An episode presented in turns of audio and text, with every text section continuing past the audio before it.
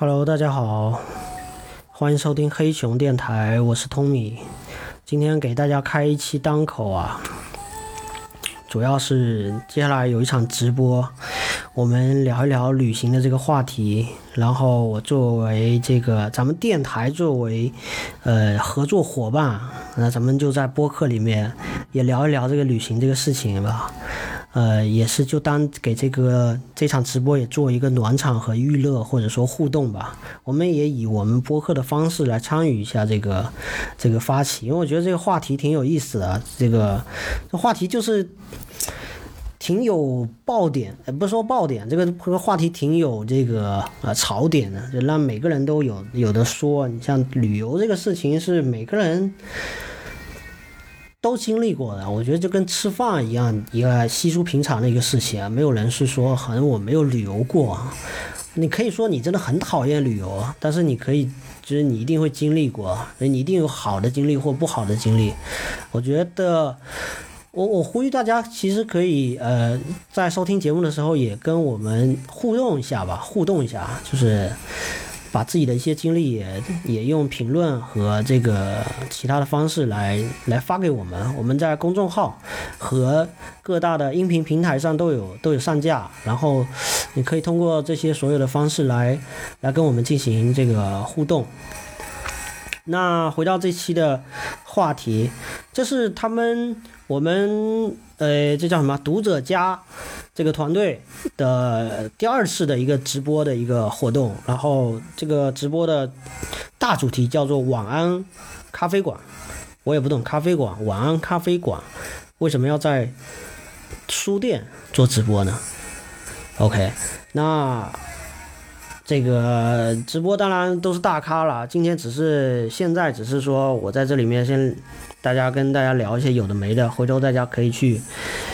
呃，看直播的时候可以这个看到更棒的内容和更棒的互动吧，因为我现在是做单口。然后这个话题很有意思啊，就是浪浪宅与浪的对话，浪前浪后浪，什么是前浪？还有旅旅行的前浪吧。旅行的前浪应该是什么？徐霞客啊，什么那个马可波罗那个那个辈分的。后浪，后浪，后浪可能就真的是宅吧。我觉得旅行的后浪，当然这只是我这个在这什么曲解他的这个意思啊。后浪就是现在就大家都直接就看云直播、云旅游。我认为视频这件事情啊，现在是非常吊诡的一个事情啊，就是大概应该是百分之二十的人在拍东西给剩余的那百分之八十的人看，那么百分之二十的人，其中有一部分人他自己活得足够精彩，然后他把自己的东西拍出来，然后其中有一小部分人自己精心策划跟刻意安排了自己一个看上去精彩的生活，然后把自己拍下来。给另外那个百分之八十的人看，我觉得目前就是一个视频的逻辑，呃，所以呢，有很多人在外面野啊，在外面旅游啊，或者是网络乞讨，或者是在外面啊流浪，或者在外 在外面流浪，然后同时呢，又给大家呃直播，或者是用制作视频的方式给大家看到嗯这个自己的旅游的目的地，那么就。其他人在，呃，网线的另外一头，现在都不流行这个词了。网线，好好好远古的用词啊！大家在这个数据的另外一头，看，只看这个别人是怎么玩的，所以叫云云旅游，云旅游。那我觉得云旅游已经到宅的一个一个终点了吧？真正的宅男，真正的宅男眼里。人类不开心的唯一根源是不懂得如何安静的待在自己的房间里，反正这个是自洽吧，或者是这个叫什么慎独啊，君子慎独啊，待在自己的家里。某种意义上说，我个人来讲，我是两两两种呃时间段我都很享受。我自己宅在家里的时候，我很享受。呃，所有的生活都触手可及，呃，都不需要过多过多的操心，以很省力的办法，然后很享受的呃方式在家里头待着，当然是特别好的。还有就是去旅游，我觉得在旅游我不会痛苦，我是那种旅游的，我是那种在路上不会痛苦的人，我我非常享受在路上的任何的一个。时间段，哪怕是有些真的是有些拥堵，因为我们的人口问题所造成的一些一些呃怎么说呢？不可避开的人流量吧。但这是另外一个话题，就是出旅游是不是那个目的地，就是大家公认的那个那个目的地，成为一个打卡的一个一个地点之后，它就变成一个马太效应。你就不断的有人就蜂拥而至，那那个地方还有它本来的意义吗？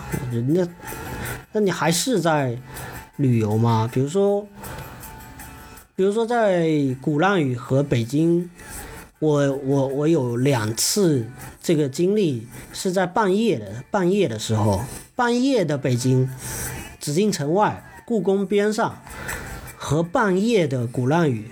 我我觉得像这样的景点，在错峰的时候，呃，是绝对意义上的，呃，呃，旅游的目的地了。那个时候是几乎是完全属于属于你的，你可以你可以感受到，呃，白天所无法感受到的东西啊。如果是人太多，我觉得那个旅游那真的。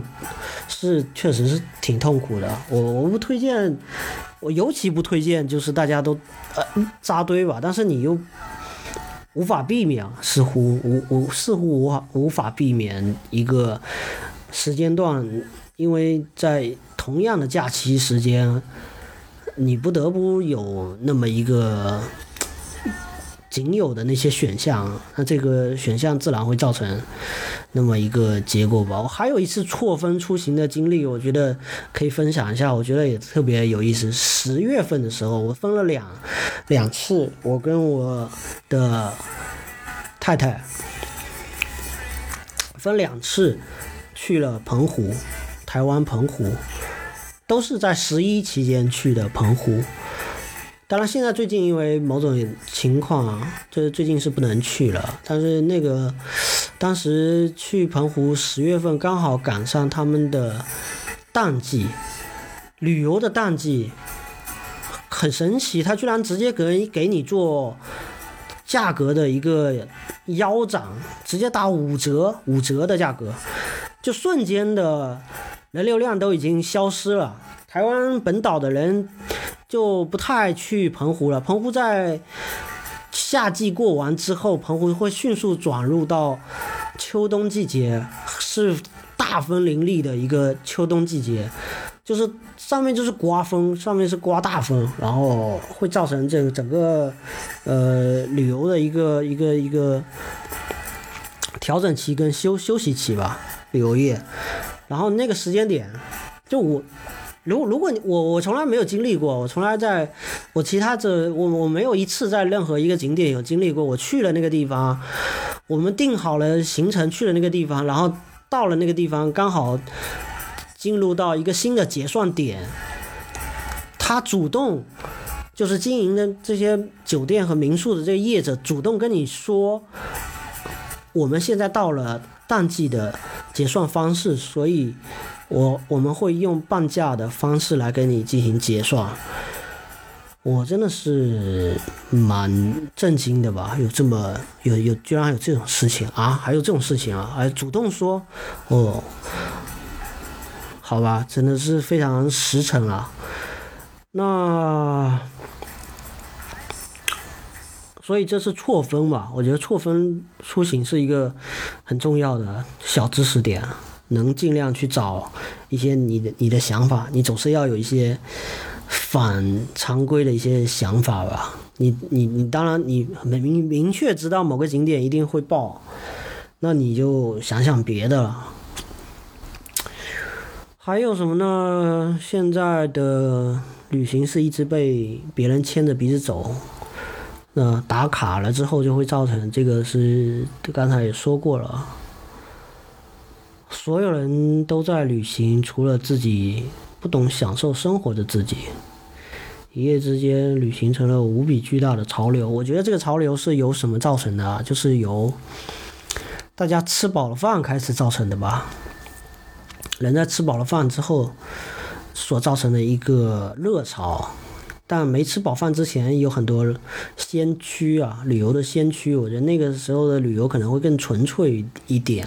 还有，当然还有旅游最关键的就是所谓的，呃，走马观花，你的、你的、你的，嗯，你的打卡的行为，其实当然都不是旅游了。呃，你也可以认为这是旅游，走过走过就算。呃，就算看过了吧，呃，看过就算，就算懂了吧，这话怎么说呢？嗯，本期直播的话题，对，因为这期节节目的直播，他们的直播啊，在这个本次节节目直播，他还有其他几位旅行达人啊，会一起来聊这个事情，然后里面会涉及到什么话题呢？旅行中令人崩溃的经历，我回忆一下，好像都是美好的回忆啊。哦，有涉及到一个比较崩溃的经历，就是说，其实之前在我们这个一个群里面，我们在讨论这个。话题就是你跟什么人一块出去玩，尤其是跟一家人、自己的家人一块出去玩的时候，能不能享受到乐趣？但我觉得，包括说出去，就是你自己个人出去旅游和结伴旅游这两个事情，呃，如果伴侣或者一家人的这个比较同频，大家呃相互之间三观都。趋同这种情况下是，呃，旅游的，嗯，过程是这个这个收获肯定是加倍的，double 的。但如果是有不和谐的因素，我觉得那真的是非常的要人命，非常的要人命，非常的非常的折磨。我分享一下吧，我分享一下我个人的经历啊。不然，那个，在某种，我就说嘛，就是去年，去年去了一次新疆，然后我在新疆，呃，这个国土面积六分之一的一个地方，我在新疆差不多玩了半个月时间，然后还没有走到行程，还没有到新疆的六分之一。也就是国土面积的六分之一，再又六分之一，我应该都没有到。但是从南到北那么一个过程，都已经是在路上都耗费了两天时间。就你在新疆，其实你会感觉到你的时间都花在了路上。当然，路上也是风景的一部分嘛。还有就是去新疆，比如说我去了西北部，新疆西北部的最远最远的喀纳斯。喀纳斯的有两种玩法，一种是住在那个喀纳斯景区外的那个酒店里面，酒店晚上会有篝火晚会啊，会有一大堆人的群人群的，嗯。晚会我不知道怎么形容，我也没经历过，我我我直接奔着里面的民宿去了。我就想说，去那么原始原生态的地方，当然是去里面感受那最原生态的那个最核心的东西了，最硬核的，就是当地村民的那个那个住宿嘛。所以我当然我这个想法没错吧，然后。呃，某种意义上，我这个想法跟同行的人的想法是有出入的。于是呢，行程是我定的，我定好了去喀纳斯，定好了呃民宿，跟老板联系好，然后雇好了包车的司机，然后我们在外面停好车，然后司机住在外面，然后我们进去就开始进入景区，从景区的大门再到喀纳斯里面的那个村落。哦，还要坐车，我忘了啊，应该是一个小时还是一个多小时啊？四十分钟，那在那个非常非常宁静偏远的一个小山村里面，非非常棒。我觉得，觉得，我觉得真正到了特别特别让我享受的一个一个地方，就一望无际无际的一个一个。平原，远处都是高山，嗯，远处一定能看到山，在新疆，尤其在北部这个山区里面，喀纳斯整个就是一个山区，然后你在一个大的一个山谷里面，瓦里山谷里面，呃，很平坦的一望无际的一个山谷里面，然后住在村民的家里面，村民就是。完全跟我以前所能想象到的是差不多的，是都是木头的建筑，木是小木屋，小木屋，然后自己家里面分享出几间房，这个就是呃民宿了。当然，这个条件当然会有一点点差了。我一直不，我一直不想承认说这个条件有很差，我一直觉得就还好，在我的感受来讲，我觉得呢，我是完全可以接受的啊。但是结果我到底有什么不能接受的地方呢？我想一想啊，它当然没有在新疆的其他地方那么现代的现代的呃住宿条件，呃床铺和这个被褥这个卫生状况。呃，它是有洗的，是很干净的，很白的，呃，但是它可能整个床是一个比较老旧的一种感觉，然后卫生间的用的热水器也好，洗手池各方面，嗯，看着有点像那种城中村里面的出租出租房那种那种感觉，我觉得这有什么不能接受的？我觉得在这么。在这么偏远的地方，在祖国的最西北方向，就是离哈萨克斯坦只有一步之遥的地方，还追求什么这那豪华的体验吗？就是还要什么自行车吗？就是，我就觉得那有需要。结果呢，同行的人就觉得崩溃。可能这个标题放在他们眼里，这个这个这个话题是成立的。对他们来讲，我来聊这个有点不太公平啊。他们来聊他们旅行中令人崩溃的经历，完全就是我刚才说的那些了。我以我的角度在描述，我试图在解释那个整个过程，我是非常 enjoying 的，我是非常享受的。那可能在他们的角度就是。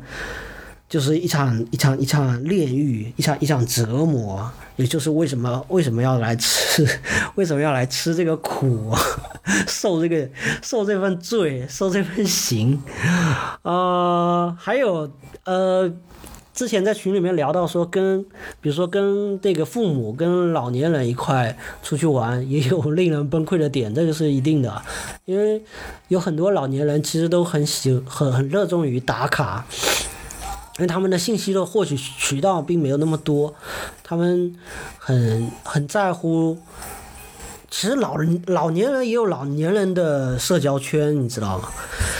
也也有也有他们自己的那个朋友圈，他们也要晒的。他们晒的不能是一个非常一非常一个独特的角度，而是一个大家都知道的。如果大家都不知道晒这个东西，就有点。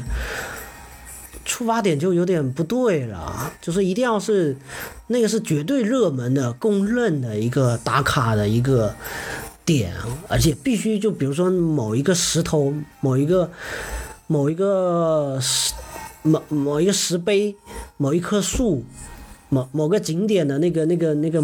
那个牌匾，这些都是最重要的，这些东西是一定要进入到镜头里面的，对吧？就是你拍照的时候，你自己可以很小，但只要证明你是那个镜头里面那个小人是你就可以。但是你不可以拍照的时候把人拍出来，然后把那个最关键的那个标志标识给去掉，那你就有点那个了。你可以理解吗？我是可以理解的，其实我是可以理解的，我没有要嘲笑，呃。一个群体啊，每个群体都有它逻辑自洽的那个那个地方。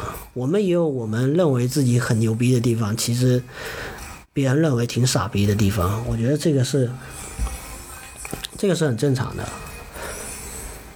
所以，令人崩溃的经历，我的崩溃的点在于什么？我去了新疆，我去了那么偏远的地方，我就是去享受那个。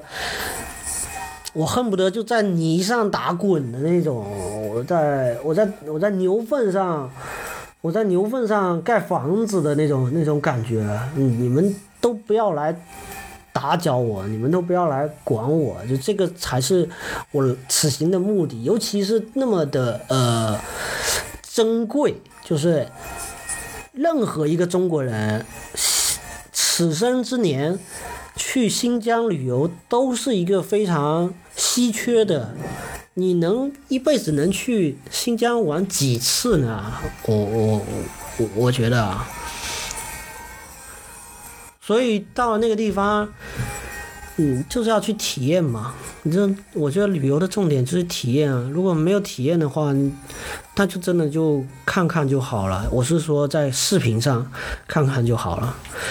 还有就包括我要骑马，我结果在整个新疆在半个月的时间内，我居然在新疆没有骑马。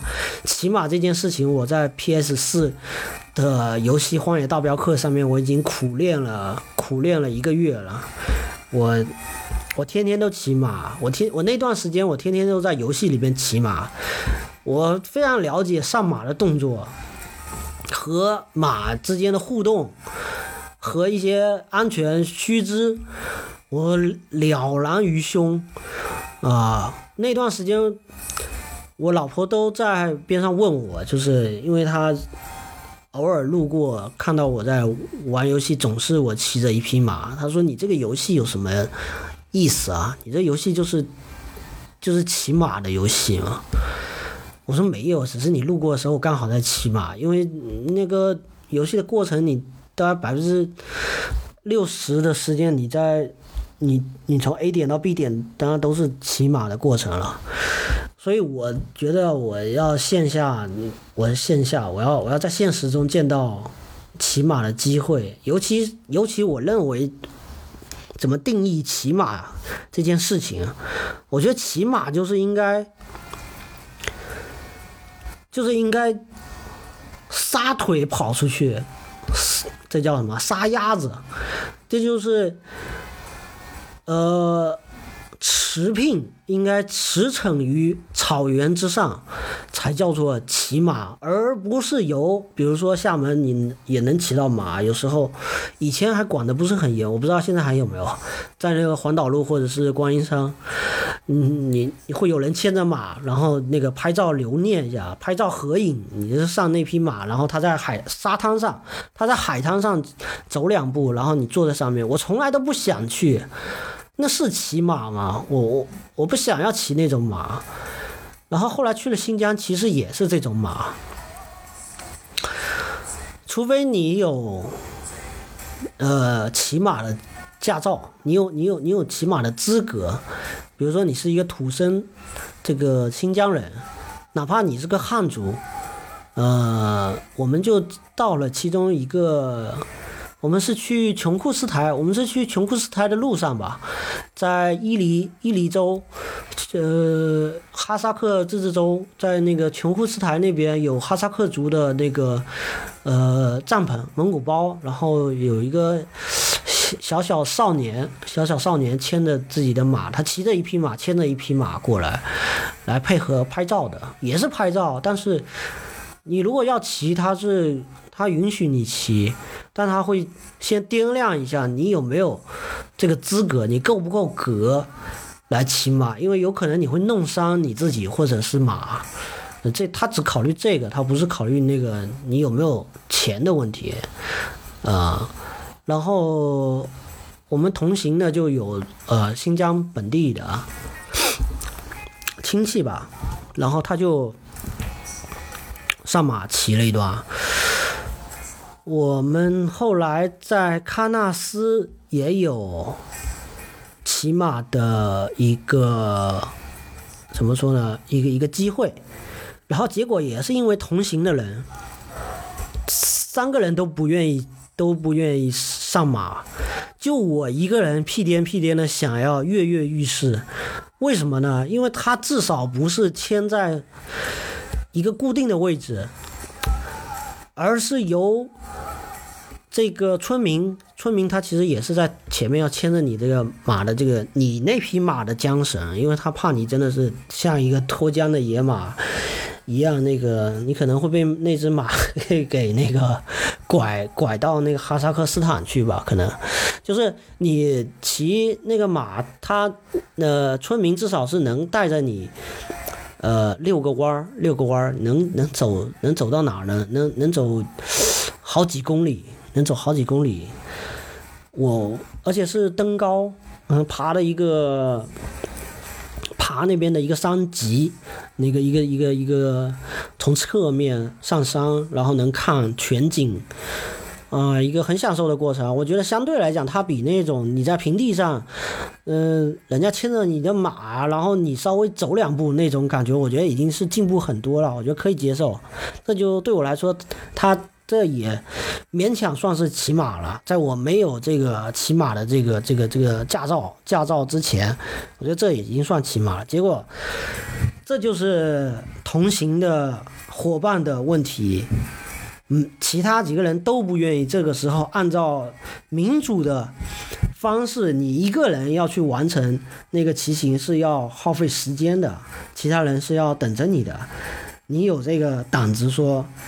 那不然就你们在这边等我吧，你们在这里晒晒太阳，我去去去就来，啊，所以就没有办法，就这个就没有了，没有了。包括我在很多景点的时候，我都有那种撒野的那个心态。我在很多景点我都，呃，包括在吐鲁吐鲁番，吐鲁番有我们当时的这个宗教古古城吧，就是包括我们那个。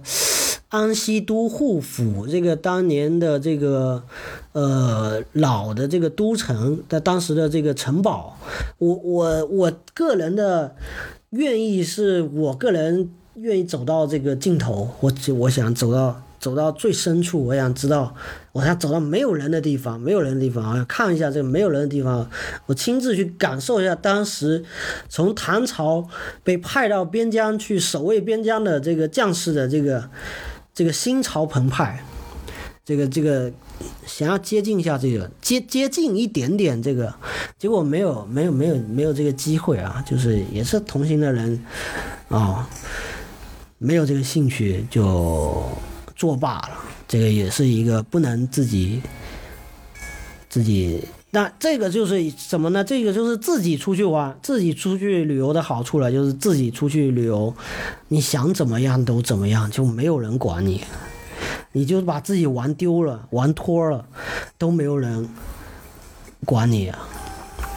当然，你也自己也有自己的那一份孤独嘛，你要去自己去品品味那一份孤独。啊最不值得去的第二个话题啊，第二个话题，最不值得去的网红景点太多了，只要是网红景点都不值得去吧？只要是网红景景点，我不知道这个我的听众里面有没有一些其他地方的。我想，我最近还拍了视频，我不知道用什么样的角度去叙述会更好一点。我不想伤害大家的感情。然后我实话实说，像曾厝垵这样的景点就是没有必要去的，没不值得，完全不值得去。曾厝垵、鼓浪屿是可以去的，因为鼓浪屿的历史的底蕴摆在那边，建筑风貌摆在那边。这个曾厝垵和鼓浪屿中间，那还隔着，还隔着什么呢？还隔着十几个金门吧？这这种感觉，你这个是。完全不可比的，还有这些网红的打卡点，还有什么呢？还去过哪些网红的打卡点啊？云水谣，云水谣其实还好啦，我觉得这些这些网红打卡点跟我一开始说的那个概念是一样的，就是鼓浪屿也是网红打卡点，北京故宫也是网红打卡点，云水谣也是，但是对像云水谣。我们也在里面住了，后来留到比较晚，那你就可以感受到，呃，游客没有那么多的那个感觉，你可以体会到那个，呃，更本真的一些，呃，氛围吧，氛围。我觉得这个是，即便是网红打卡点，它其实还是，它有它红的，他有他红的资本，还是不要轻易的那个拒绝，只是要拒绝那个。呃，那个、那个、那个，怎么说呢？大家同时去打卡，我觉得这件事情怎么算好这个错的这个分就很关键，我觉得。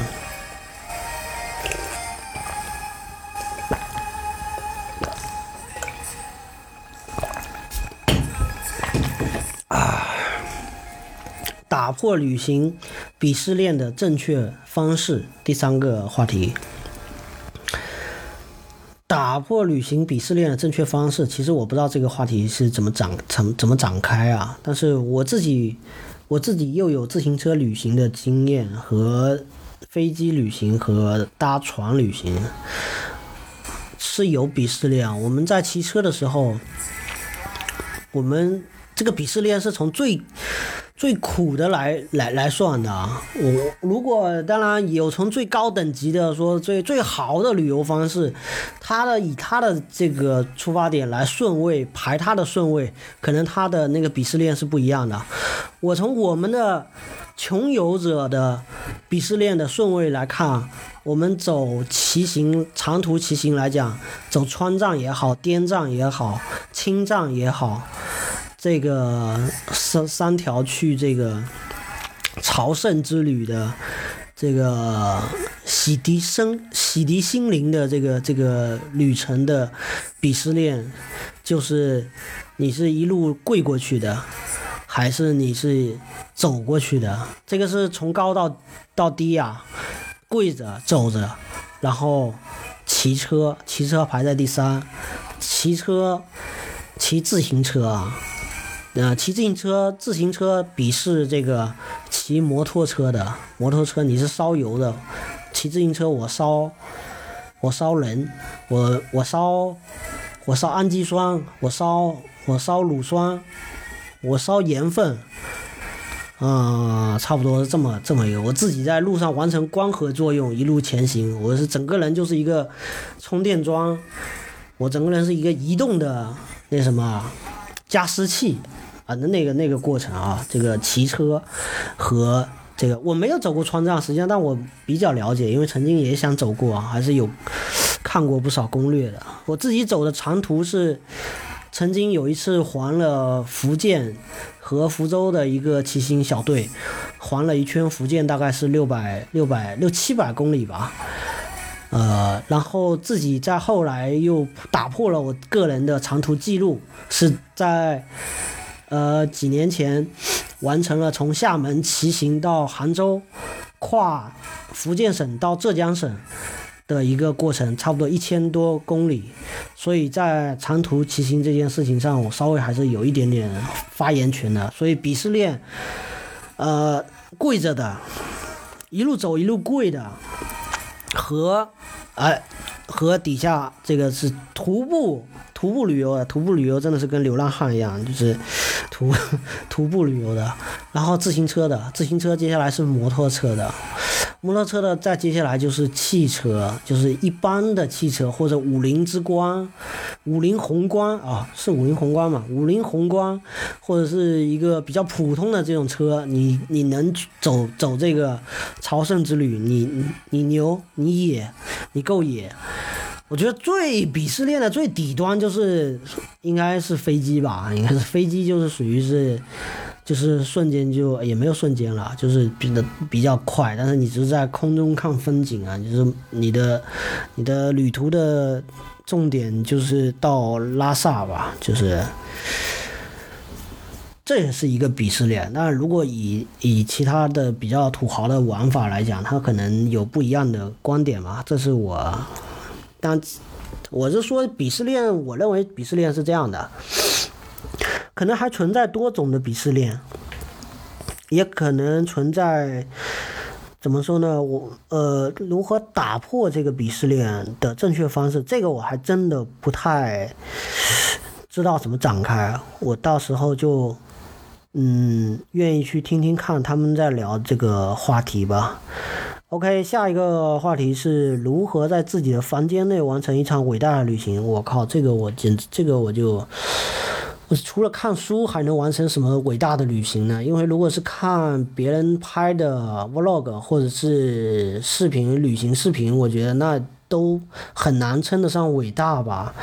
只有那种精雕细琢的那种呃电影或者是很牛逼的纪录片，呃，像这个蓝色星球啊，像 BBC 的这些牛逼的纪录片之外，那个。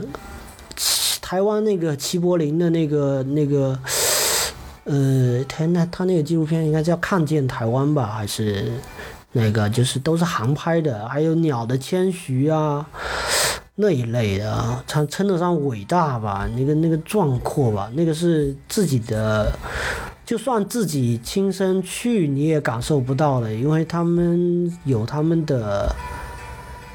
他们有他们的这个叫什么天赋 buff，他们有这个能拿到不一样的路线，就你自己去你也去不了的地方，看不到的景色和拍不到的角度，这些都是这些都是稀缺的。还有什么伟大呢？伟大，比如说就看一部很鸿篇巨制的小说，我认为也是一场。旅行吧，我认为我在疫情期间看了一本《百年孤独》，马克思的《百年孤独》，我认为这是一场在拉美魔幻马孔多的一个深度游吧。这算不算深度游？深度游就是你在一个旅游目的地，你能你能待多长时间啊？他一本书浓缩了百年历史，虽然你看那本书也就。长一点就是几个小时，十十几二十个小时啊，嗯，一天其实能看完吧。我其实分了好，分了两三天，我把那书给看完的。呃，但是人家确实描述的时间跨度是摆在那里啊，那呃四舍五入这也算是深度游了，这个绝对我认为算称得上是一个呃一场伟大的。呃，是旅行吧。除此之外，我不知道在房间如何完成啊。看着别人，看着别人在朋友圈玩嘛，我会觉得太，呃，那个看不了，看不了，看不了。我我我看不了朋友圈有有，呃，无时无刻都有人在我的朋友圈，呃，旅游，就是在在在不同的目的地，不同的行程。呃，在任何时候、任何地点，我看不了，看不了，那个会心态会崩了，心态会崩了。好，下一个，下一个话题，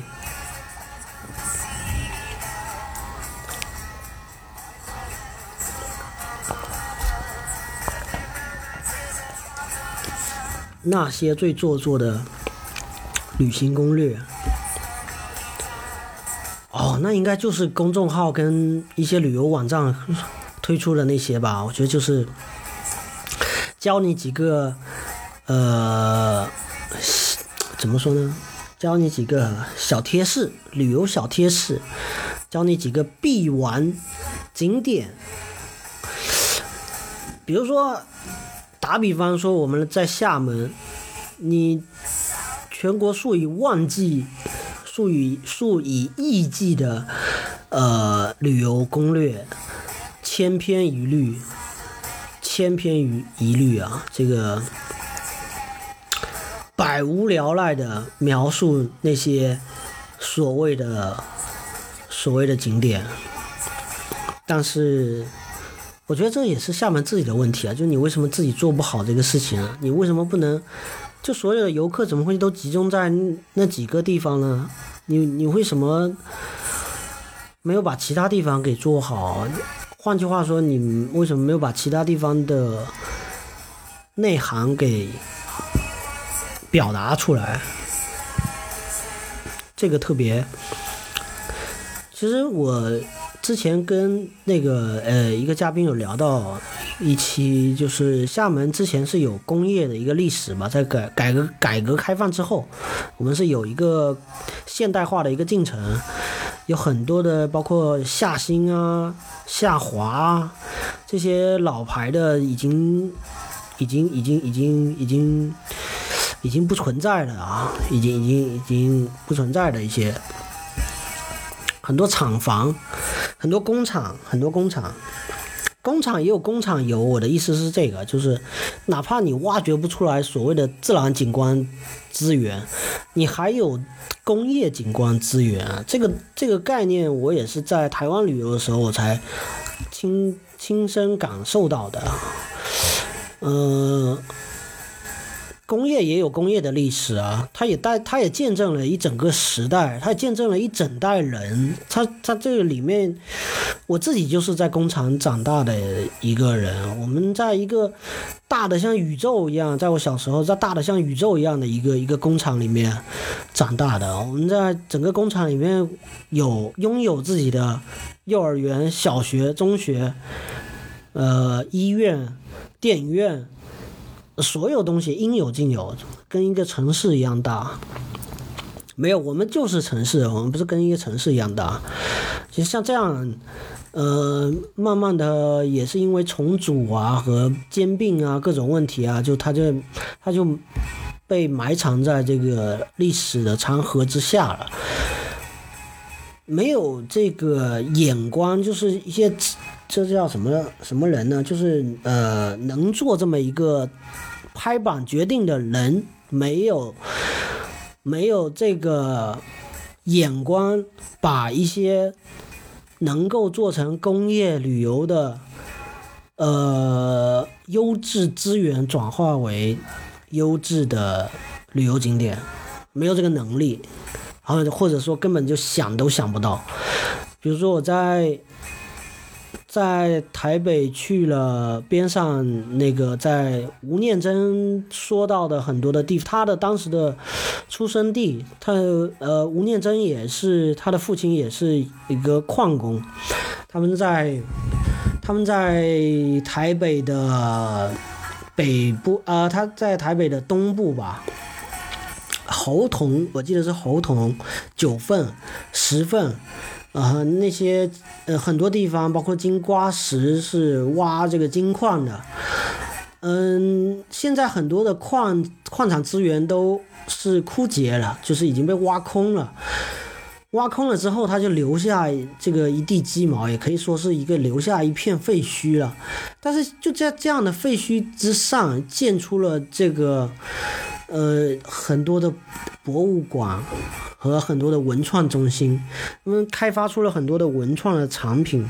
你可以想象，它其实本质上是一个很吊诡的一个事情。比如说，你去了金瓜石，它这个已经被废弃的金矿，呃，它有这个旅游商店。小礼品店，你去里面可以买到那些金箔啊和一些，呃，跟金有关的那些饰品啊和文创产品。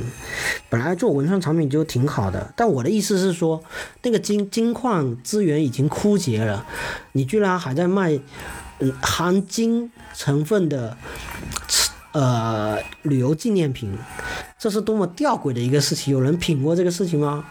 但是，就卖的挺好的。而且我我也希望它卖得好，我我我希望，而且我觉得这样的，呃，营销方式和这样的一个包装的一个方式，给到人的不是被欺骗、被被感觉上当受骗了，那个花冤枉钱的那种感觉，而是一个实实在在的一个在地当时的一个历史见证的一个纪念。我觉得这个这个跑不掉，这个这个是真的是。这个东西就像金瓜石的那个金矿，金矿里面还有很多结合了声光电啊和这个微缩景观，还有很多一些在当时可能九十年代比较先进的一些旅游景点开发和文创开发的一些呃场景搭建，这个是在今天看来还是。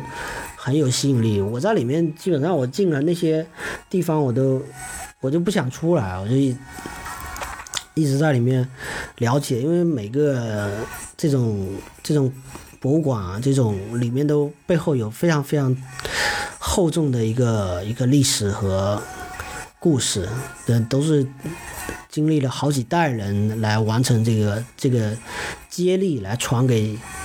后世的人，这这多么有故事啊！夏华没有故事吗？养活了多少多少代人？夏夏兴呢？他曾曾经曾经红极一时的时候，全国人民都知道的品牌，给玩丢了，你也是一个故事吧？当然我你当然你鼎盛时期更是了不得了。这个没有可以值得说的吗？你直接就淹没在历史中就罢了。我觉得这个也是啊，好像怎么说呢？好像有点跑题吧。说回那个叫什么呢？做作的旅游攻略，这个好像刚才说的更多的是如何不做作吧？啊，针对这个这个话题提出了一些自己的一个想法，我觉得你们也可以。多跟我来互动一下，多多评论啊！这个希望得到大家更多的一个互动。下一个话题，一本最有态度的旅行读物，这个我还没有碰到特别值得说，我认为这是一个有态度的旅行读物，但是我认为它至少是有极其的有价值的。一个旅行读物，我算是介绍吧，算是介绍一下。但是一定要，一定要非常小心。我现在要介绍的这一本读读物啊，这本书啊，我觉得这个你们，尤其是岁数比较年轻一点的听众啊，这个处于这个职业倦怠期的听众啊，一定是非常谨慎听我这个推荐啊。呃，因为这本书叫《不去会死》。不去会死。一个日本日本作家叫石田裕辅写过的一本关于自行车骑行的一个传记个人小传的一个一本书。哎呀，当时真是怎么回事呢？当时在书店，好像逛书店的时候，偶然看到这个封面，这个名字，哇，就觉得牛逼，太牛逼了，然后就买回去看完之后。我就萌生了一个念头，我要，我要跟他一样，我要，我且不说环全球吧，环全球是骑长途骑行者的一个终极目标，可以说是终极目标。完成这个终极目标之后，还可以再继续叠加一些任务难度，比如说历史上从未有自行车。踏足过的地方，你再踏足一下，或者是你把全环球旅行再二刷一次，哪怕说石田在《不去会死》这个书中所描述的他的环球旅行，也不是一次完成的，就说没有人，就是你你这个抛开抛家弃子啊，你这个能够去干这么一件事情啊，这不是这不是几个礼拜就能完成的事情啊，这是要这是要半年。一年甚至两年才能完成的，甚至好几年才能完成的一个一个一个一个一个壮举啊！这个壮举，然后当时就看了这本书，就觉得我要去骑个长途。我本来就是一个热衷于骑行和长途骑行的人，我觉得这个他就是一个上班族，石田玉辅，他就是一个上班族，然后他突然间就是辞掉工作，开始开始骑行。呃，所以他书里面就是讲他的个人经历，环了全球。你想，你想想看，阿拉斯加，你想想看，骑行阿拉斯加，野性的呼唤，你想想看，那地方是让你让你开车，你都觉得是一个非常难得的体验了。你骑行，还有你骑到拉美，你骑到整个魔幻的拉美，然后你骑到中东，整个这边上都是。那个战争状态的国度，你你你在边上骑着一个车子路过，你你觉得谁傻逼呢？那一瞬间，不是谁这你你觉得对方傻逼吗？还是对方觉得你傻逼？就是这么一个一个过程。我觉得就是这本书啊，我轻易不是敢让人让人给给人推荐的。我看完这本书，我就决定要去骑一个长途了，所以就后来就去完成了一个一千多公里的，在结婚前啊，完成了一个呃一千多公里的一个行程。现在我觉得就是还是在。现在没有那么雄心壮志了，我觉得，只是会有一些，会有很多的，呃，这叫什么羁绊，很多的一个牵挂，很多的不得已，嗯嗯嗯，是呃，怎么说，身不由己，嗯，你你不能，你不能抛下所有东西去做一个那么疯狂的一个事情，所以我的疯狂。差不多是那个时候了，除非以后财务自由了之后，你再能才能再怎么怎么疯狂吧。所以就这本书，我认为是极其的有态度的，而且，嗯。这书里也是涉及到作者的一些一些人生观，他会有自己的，他一定是有自己的思考。你骑在路上，尤其是骑行在路上，我不知道那些开车的，开车在路上体验的人，他能有多少的，啊，这样这样鄙视好像不太对啊。但我是真的认为，骑行在路上的人生体体体会。和况味真的完完全，呃，出乎意料，你没有办法去预料你自己会遇到的东西和预料到你自己思维的变化，完全没有办法。你就等着这个地图在你面前展开，你见到那些你完全没想象过会出现的景色，也有非常好的，也有非常苦的，就是让自己的。呃，身体下地狱，让自己的身体下地狱，让自己的灵魂，让自己的眼睛上天堂，就是那种那种体验，那种极致的苦和极致的呃乐趣，那种榨干了自己之后所产生的那个极端的欢愉，我觉得这个是自行车骑行苦旅，自行车骑行苦旅的一一种。独特的况味吧，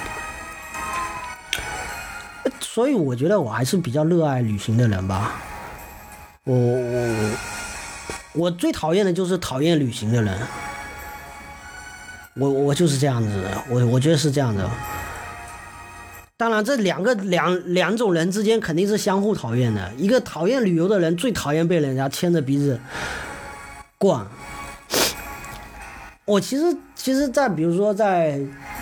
骑长途的那一次，我就被我的同行的伙伴八幺，我是被他牵着鼻子走，因为我觉得我我当时是，当时看完这个书，然后觉得在职业倦怠期，我觉得我可以。我当时是想辞职来着，我想辞职，我跟 HR 提了说我想辞职，HR 说你冷静一下，不如你放点假给自己思考一下先。然后我就想说，那我就思考一下，那我就想想我去哪思考，我就干脆骑着车子去思考吧。然后 HR 说，那你一个人会不会危险啊？你要不要叫个同事啊？比如说你跟八幺不是经常骑车吗？你要不要叫他一起啊？我说是吗？这样也可以的吗？然后我在想，当时我在想，说八幺可能是他派出去的卧底，我可能想多了啊，但是我不知道，就是我没有求证过。当时 HR 跟跟这个就就允许啊，就允许或者说建议啊，建议我们是两个人出行的啊。后来就是由我们两个人完成。这一路上是由于我是一个无限制的一个假期的时间，而他是请假的状态，他这个假期。我是已经是，我已经是撒野了。我是我是准备去辞，我是准备要辞，我已经准备好要辞职了。我已经辞职了的那种状态。我只是说再考虑一下。HR 说你再考，你再考虑完你再决定吧，好吧。然后我就就可以完全是非常散漫的一个骑行的态度。结果我的同伴八幺当时是一个挺。挺赶这个 KPI 考核跟 schedule 的一个一个骑行者，我就很痛苦。在这个过程中，我能够体会到那种被人牵着鼻子往前走的那种痛苦。我觉得已经骑了一百多公里，我觉得一天骑行一百多公里已经差不多到极限了。但是你离下一个比较棒的一个呃中途中转站，其实还离几十公里。你要不再努努力，咱们再努努力。我就记得有一最长的当日最长骑行应该是超过两百公里，超过了两百公里，就是那一句话，不如你再努努努努力一下。我们到我们到那个那个下一个村落，再往再再下一个那个村落，它不是村，它是城镇，它那个应该会住的更好一点啊。然后就连皮。连哄带骗的，就是一路赶着赶鸭子赶鸭子走的，这个当然也很，也也也也是一种不同的体会吧。如果因为如果不是他的话，这个行程会很漫长。像我这样散漫的一个想要去流浪的一个态度，我还且不知道我会在路上，呃，怎么走马观花去各种沾花惹草，我都不知道啊。所以就是一个赶进度的状态下，我是可以理解。当然，嗯，骑行有骑行的，嗯，弊端嘛，它，嗯，你必须要赶赶一些进度。如果你是个人的背包客，你可以选择一些更自由的方式。当你选择了更多的交通工具，你可能就更缺少那个自由度。这个就是我自己对于旅游的一个。针对这个这些话题的一个想法吧，本期话题就是为了给他们这场直播做一场预热和一个同时做一场互动啊，然后因为这这场直播是联合外图外图来一起做的吧，那我觉得也顺便给外图怎么说呢，吹一波啊，外图怎么说呢？呃，我其中一段旅游经历跟外图相关，极其相关，极其重要。就是有一，就是去柬埔寨那一次去柬埔寨之前，临行前查各种攻略的时候，发现有很多人提到柬埔寨有那么多的庙、庙宇和呃古迹，有那么多的雕刻的文化文明。那个厚重的印度文化历史，这个你要是不带本书啊，或或者你不看本书啊，你这这个是掌握不了的。你你你读不懂吴哥之美，你知道吗？就这么一句话。啊，看了各种攻略都是这么说的，有只要是负面的评价，一定是被人骗去了吴哥窟的，一定是被人骗到柬埔寨的，骗到那个地方，然后发现是一个大农村，尤其是很多本来在中国就是生活在农村的人，因为一一些比较售价比较便宜的一个套餐旅游套餐被骗到了东南亚旅游，像泰国、越南、柬埔寨。印尼很多地方被骗到那个地方，然后觉得这个地方让我来干什么呢？又又又又又没有那个没这个没那个的，是吧？我只要是负面评价都是这种情况，然后我就认为还好，我是另外一群人，我就是去体验的，我去租租了一台摩托车，摩托车，呃，各种骑行到处走，然后还被。交警截停，交了这个罚单，这罚单这叫什么罚单啊？这叫简直就是就是就是勒索吧，因为还可以还可以讲价。他说：“I I can discount for you，是不是？你开个价吧，你开个价，我可以跟你那个，我可以给你打个折，打个折。我靠，这个这还可以，价钱可以谈啊。”喜欢价钱可以谈嘛，嗯，就那种戴着那个蛤蟆镜，戴着蛤蟆镜，身材特别的，特别的壮，特别紧身，你知道吧？东南亚的警察为什么很喜欢穿？就 Michael 杰克逊的那个那个一个 MV 里面出现了，东南亚警察为什么很喜欢穿紧身的警服啊？实在太 gay 了，就是太太性感了，太性感了。就那种戴着蛤蟆镜，就自认为自己也挺酷的，哎，确实也挺酷的。OK，我接受，我 get 到这个你们这个审美，我我知道，OK 是很酷的，只是说可以讲价，这个是有点有点那个如果如果如果不讲价，你开个天价，我就觉得你确实牛逼了。呃，说回到柬埔寨，去柬埔寨之前，因为查了那么多攻略，必须要带一本书，所以当时。呃，去京东上面，或者是去其他平台上买书已经来不及了，就马上要就要出出出门了，所以想说这个要进口书的话，那肯定还是去外图吧，所以就去这个到了这个外图的那个进口书的那个那个区域来找那个旅游书，旅游书我觉得也是一个很神奇的一个。一个类别哈，还真是还真是啊！我觉得大家可以聊旅游书这个这个这个板块啊，确实里面是也是一个神奇的宇宙。呃，然后在里面买了一本非常非常厚的一本非常重的一个，这都不能算简装书，那种就是精装书啊，精装的一本能砸死人的，就从楼上丢下去能砸死人的一个一一本这个游记精。精美的画册，这这对这应该叫画册，它精确的介绍了每一个吴哥你去会去的景点，每一个你会去的景点的文化历史和雕刻，它每个雕刻上讲述的技术和它的讲的故事，哦。我找找啊，我那本书啊，我提醒一下某一位嘉宾啊，某一位嘉宾啊，我那本书还在你那边啊，就是某一期我们在聊相关的话题的时候，我有提过这本书，然后这本书就被借阅过去了，然后这位嘉宾就去了柬埔寨了，回来了之后，这个这个书目前还没有回归到我这个这个本人这边啊，但是。那本书叫什么来着？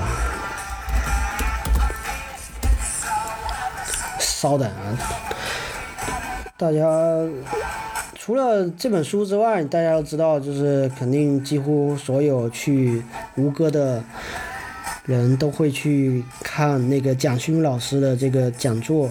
蒋勋老师有一个在一个佛教电台里，呃，佛教电视台里头和。和主持人一块聊，呃，分了好几期节目介绍，呃，吴哥，因为蒋勋他的 title 是什么呢？不是什么美学什么什么达人什么什么的，蒋勋的 title 是一个曾经带着林青霞去吴哥欣赏吴哥之美的学者，这个 title 就足够了吧？带着林青霞去，你是，你说这个 title 是不是就已经？所以大家一定会去吴去吴哥之前，去节目赛之前，肯定会去看蒋勋的那个视频。那蒋勋这个视频好像是也是一有有一本书的，有一本书的。